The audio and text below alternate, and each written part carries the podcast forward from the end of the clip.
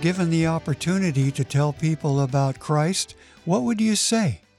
Well, here in Acts 13, starting in verse 14, we see Paul get that opportunity, and we can learn a lot from what he chose to say. We're back in Acts today. Lord willing, we're going to get through the rest of chapter 13, although I make no promises. Um, but for those of you who don't know or are new to this, the book of Acts was inspired by the Holy Spirit, written by a guy named Luke. Luke was a companion of Paul's. Uh, Paul was an apostle, a missionary uh, in the first century um, to, the, to the Gentiles primarily, uh, to the Jews also. And, and Acts is a book that, Acts is about what? Acts is about facts, right? Acts is a history book. It's about facts, not stories, not legends, facts. Detailed, detail oriented, facts from eyewitness accounts. That is what Acts is. And the really cool thing about Acts is that in, it's the story of the early church, but in some sense, the stories in Acts are continuing to this moment in this room right here. What are we hearing about in Acts? They go to, the, to, the, to, a church service, they meet with the people, they say these things, people get saved. This has continued to happen for 2,000 years. It's still happening, it's happening right now, right here. So the cool thing about Acts is, is that at some level, we're still in Acts. You might have noticed the name of the church, right? And so there's a reason for that. We didn't just think it would be easy to use four letters. Um, but so that's what Acts is. Acts has a lot of descriptive. Hey, here's what happened. It also has some prescriptive. Here's what you ought to do. In other words, this is the thing that happened, and you ought to do the same. Or just this is the thing that happened, but you not necessarily you should do that. And in order to understand Scripture and understand what's going on, you have to be able to divide between the two and understand, right, and discern which are those things that which we ought to emulate, which we ought to practice also, which are those things that we are just being it's just being described to us, or maybe we even we shouldn't be doing. And as we go through, we've been looking at that type of thing. So uh, the, it's really just telling the story of the work of God, the Holy Spirit, in the church. And He is still working in the church. And He's working here with us, with these people, and we see it all the time. The transformation of life from death to life, from addiction to freedom.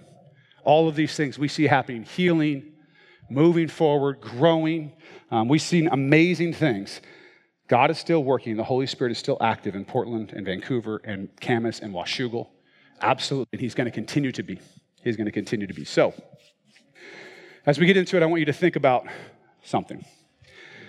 Have you ever felt left out? Have you ever felt like you did not belong in whatever, whatever it is, whatever group it was, right? Have you ever had people around you, you've been around folks who made you feel small and unimportant. How about the other side? You ever been in a situation where you intentionally made other people feel small and unimportant to make yourself feel more important?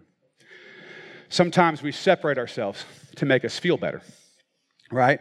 We may not be the best, but at least we're better than these ones. And we sort of do this thing, and some of you are probably thinking, well, at least I'm not as weird as Pastor David. And I'm thinking, well, at least I'm not as weird as the people in the loony bin. The people in the loony bin are like, well, at least I'm an orange. Um, let you take a minute with that one. So, um, most of us have probably felt left out at some point in our life, right? We felt unwanted. We, didn't, we got picked last, or we got picked on, whatever the case was. And in those moments, which are painful moments, much more painful than physical pain, real, serious, deep pain in those places where we feel like we are rejected. People don't think we're good enough. People don't like us, don't love us, don't care about us. Those are rough moments. And I want you to think about in those moments in life, if all of a sudden the script had flipped and those who were rejecting you, those who were not treating you well, all of a sudden treated you like you were very important and loved you and cared about you, and what it would be like to move from being in that one place emotionally to being in the other place. So, as we read through this, I want you to think about that, okay? So, last week we were um, with Paul, Barnabas, and John Mark. They uh, had gotten to Perga in Pamphylia, and John Mark bolted right? Left, went back to Jerusalem. We spent a lot of time talking about that and what the implications of that were as we studied that. Now we are in verse 14 of chapter 13, and we'll start with verse 14. So here we go. But when they departed from Perga, they came to Antioch in Pisidia and went into the synagogue on the Sabbath day and sat down. It's map time. So remember, they left Antioch in Syria, sailed to Cyprus, went across the island of Cyprus to Paphos right? They left Paphos and traveled north up into Asia Minor to Perga. Now they've left Perga and traveled north to Pisidian Antioch, okay? It's all there for you on the map. This was technically in an area called Phrygia, but this Antioch was actually called Antioch toward Pisidia because they wanted to make sure people didn't misinterpret it with Antioch in Phrygia which was on the Meander River. So I've just told you about three Antiochs, and you're going, why are there so many Antiochs? That doesn't make a lot of sense. Um, I don't know. Why are there so many Portlands or Newports um, or even Antiochs? There's actually a bunch of Antiochs in the United States. I don't know why we name more cities, you know, the same thing, but there were a bunch of them apparently. This one is Antioch in Pisidia. Okay, this would have been a difficult place for them to travel. Okay, mountains, mountains to climb over. I don't even like to climb stairs. You know, frankly, I don't really like the escalator. It takes too long, right?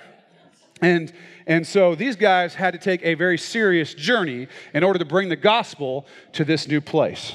This new place. Um, this is a wealthy city, a very, very um, wealthy and kind of moving forward city in the territory of ancient territory of Phrygia, but this is at the time, this was actually the Roman province of Galatia. You may have heard of the book of Galatians, Paul's letter to the Galatians that's these people, right? The people in this area.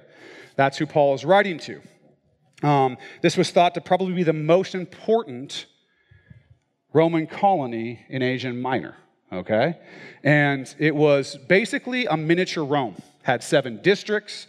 Uh, many Roman citizens lived there, senators. In fact, Sergius Paulus our buddy from a few weeks ago who came to the Lord um, when Paul blinded the guy that was, that was messing with him, he actually eventually moves to this city, Antioch in Pisidia, and, uh, and lives there. So, at the time that Paul and Barnabas are visiting this place, it is actually the apex of the growth and building and things that are going on in this city. When Paul and Barnabas arrived, they, it would have looked to them much like the city of Rome. It was kind of being built up. Like I say, it was wealthy, it was important, and they're, and they're building this place up. And there were a lot of idol worshippers there, like almost everywhere else we've looked at, right? These people are worshiping idols. In this case, they worship the emperor, they worship the moon god, Jupiter, Dionysus. They are they got a lot of idols, right? A lot of folks to worship. Just in case they get bored of one, I guess they had a lot. And there were many Jewish people in this city. Many of them historically would have been basically forcibly relocated there from Babylon in about 200 BC. And of course, those families would have grown. And so there was a large population of Jews there. And it says they went into the synagogue on the Sabbath and sat down. The remains of the synagogue there in Pisidian Antioch have not been unearthed yet. So we don't know exactly what that synagogue looked like, but a common design for a first century synagogue would have been. Uh, basically stone benches on about three sides, and in the middle they would have put uh, wooden benches, and they would have had the, the men and the women um, separated, sitting on, in different areas, and they would have sometimes possibly had those who were older and more distinguished sitting in the front, and those who were younger and less distinguished sitting in the back. That's, that's possibly, when I, we have a picture here of possibly what, what um, one of these would have looked like without the benches. You don't see the benches, but you see the, uh, the stone benches around the side. That's, that's what it probably would have looked like. So let's look at the next verse, verse 15. And after the reading of the law and the prophets, the rulers of the synagogue sent to them, saying, Men and brethren, if you have any word of exhortation for the people, say on. Okay? Preach it, basically. After the reading of the law and the prophets, so basically in the, in the worship service, in the synagogue, there were several things that happened. According to the Mishnah, the service would have consisted or included a recitation of the Shema, uh, the Shemona Esrei, a reading from the Torah, and the prophets and the lifting up of the hands, okay? The Shema is a prayer, it's, it's basically the oldest continuous daily prayer in Judaism, okay? It's three different sections of scripture. It starts with that famous passage, Hear, O Israel, the Lord our God, the Lord is one, and it goes on from there. The Shemona Esrei means 18. It's a prayer of 18 blessings or benedictions that they would have done regularly in the service. Obviously, the Torah the law and the prophets that we've heard about them reading here would have been read. And then the lifting up of the hands was a blessing or a benediction the priest would have given. In the synagogue, they would have raised their hand to the shoulders, their hands to the shoulders. In the temple, to the forehead. That was the way that they did in, in, in blessing um, the people and giving a benediction. After this stuff, after the Torah, the reading of the law, and so on, it was normal for them to get a message, a sermon, essentially. And so they've asked Paul to, and Barnabas to do this. Now, why? Because we don't like when a visitor comes in, we don't finish worship singing and, and I point at them and say, Preach to us, right? That's not normally the way it happens. But Paul, of course, as some of you know, as we've, we've studied Paul, was a very, very educated rabbi, right? Gamaliel, who was a very, very famous, famous teacher, was the one who Paul had been a disciple of, who he had learned under. These people would have been familiar with Gamaliel, certainly, maybe even Paul. Um, but Paul was a very, very educated Jewish man. And so when they knew that he was in their midst, they would have certainly wanted to hear from him. And they offered him the opportunity to speak. They may get more than they bargained for. Um, so let's look at the next verse. Verse 16. Then Paul stood up and motioning with his hand. This is something that you would have done. Uh, a good orator, a good preacher, speaker at that time would have stood up, would have motioned with the hand as they spoke. And, it said, and he says, Men of Israel, and you who fear God, listen. He is referring to the Jews, and then he says, You who fear God. Now, we've talked about God fearing Gentiles. So, in this city full of Romans, full of Gentiles, some have become God-fearers, followers of the one true God. Some have become proselytes, some are just God fearing Gentiles. Lots of these people are here in the synagogue, and he's addressing all of them. Let's look at the next uh, verse there in verse 17. It says, The God of this people, Israel, chose our fathers and exalted the people when they dwelt as strangers in the land of Egypt, and with an uplifted arm, he brought them out of it. So he's starting out by sort of, uh, he's, he's, he's reaching common ground. He's finding the commonality. Hey, the God of our fathers, let's talk. Remember when God did this for us? We're his chosen people, and, he's, and so he's drawing them in. He's drawing them in. He's about to kind of go through a, a rough sketch of the history of Judaism. Of course, he's going to lead it to Jesus. They don't necessarily know that, right? But here he is, and he's, and he's drawing them in. Hey, let's talk about this history that we're all so proud of. And then he starts to walk through it. Let's look at the next several verses through verse 23. Now, for a time of about 40 years, he put up with their ways in the wilderness. And when he had destroyed seven nations in the land of Canaan, he distributed their land to them by allotment. After that, he gave them judges for about 450 years until Samuel the prophet. And afterward, they asked for a king. So God gave them Saul, the son of Kish, a man of the tribe of Benjamin. Which, by the way, Paul was also from the tribe of Benjamin, and his name was Saul. Just interesting. For 40 years. And when he had removed him, he raised up for them David as king, to whom he also gave testimony and said, I have found David, the son of Jesse, a man after my own heart, who will do all my will. From this man's seed, according to the promise, God raised up for Israel a Savior, Jesus. Boom goes the dynamite, right? He has walked them through, and they're like, Yeah, yeah, yeah.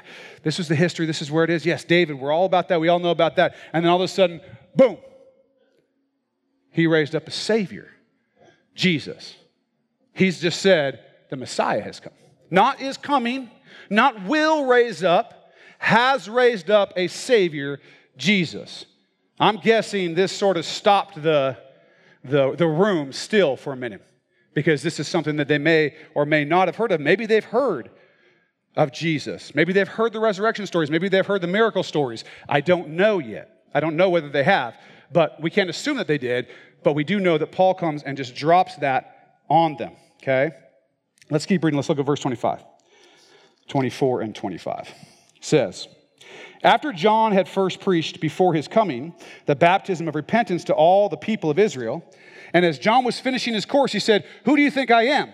I am not he. But behold, there comes one after me, the sandals of whose feet I am not worthy to loose. Now, these guys would have known about John the Baptist. He was a very famous guy out there baptizing in the River Jordan, right? Sort of defying the powers that be for some time. So these guys have heard of John. He refers to John as someone they clearly have heard of. They know who he is. He's this famous guy. He's, he's well thought of, well respected by the people. And he says, John validated Jesus as the Messiah. I'm not even worthy to untie his sandals. Now, the, the, the deal was that a pupil of a teacher had to do all service to that teacher as a, as a slave would, except for the removing of the shoes. And so, what, what is happening here is he's saying, John the Baptist didn't even consider himself worthy of doing the lowest thing, the lowest slave thing with Jesus. He wasn't even worthy of that. John, this famous man of God. So, John was also saying Jesus was the Christ. That's what he's telling them. Now, let's look at uh, verse 26. Men and brethren, sons of the family of Abraham, and those among you who fear God, to you the word of this salvation has been sent. He's saying, Jewish people, God fearing Gentiles, proselytes, anyone who can hear me, listen, you just got the truth. I just told you the truth. Jesus has come to save. Jesus is the Messiah. Now you know. Kind of like, now you're responsible. Now you know this thing. Verse 27 and 28. For those who dwell in Jerusalem and their rulers, because they did not know him, nor even the voices of the prophets which are read every Sabbath, have fulfilled them in condemning him. And though they found no cause for death in him, they asked Pilate that he should be put to death. He says, Listen, I've just given you the truth. Now you're responsible for it. These other folks who Jesus came to directly, they rejected the truth and actually put him to death. And he says this Now, when they had fulfilled all that was written concerning him, they took him down from the tree and laid him in a tomb.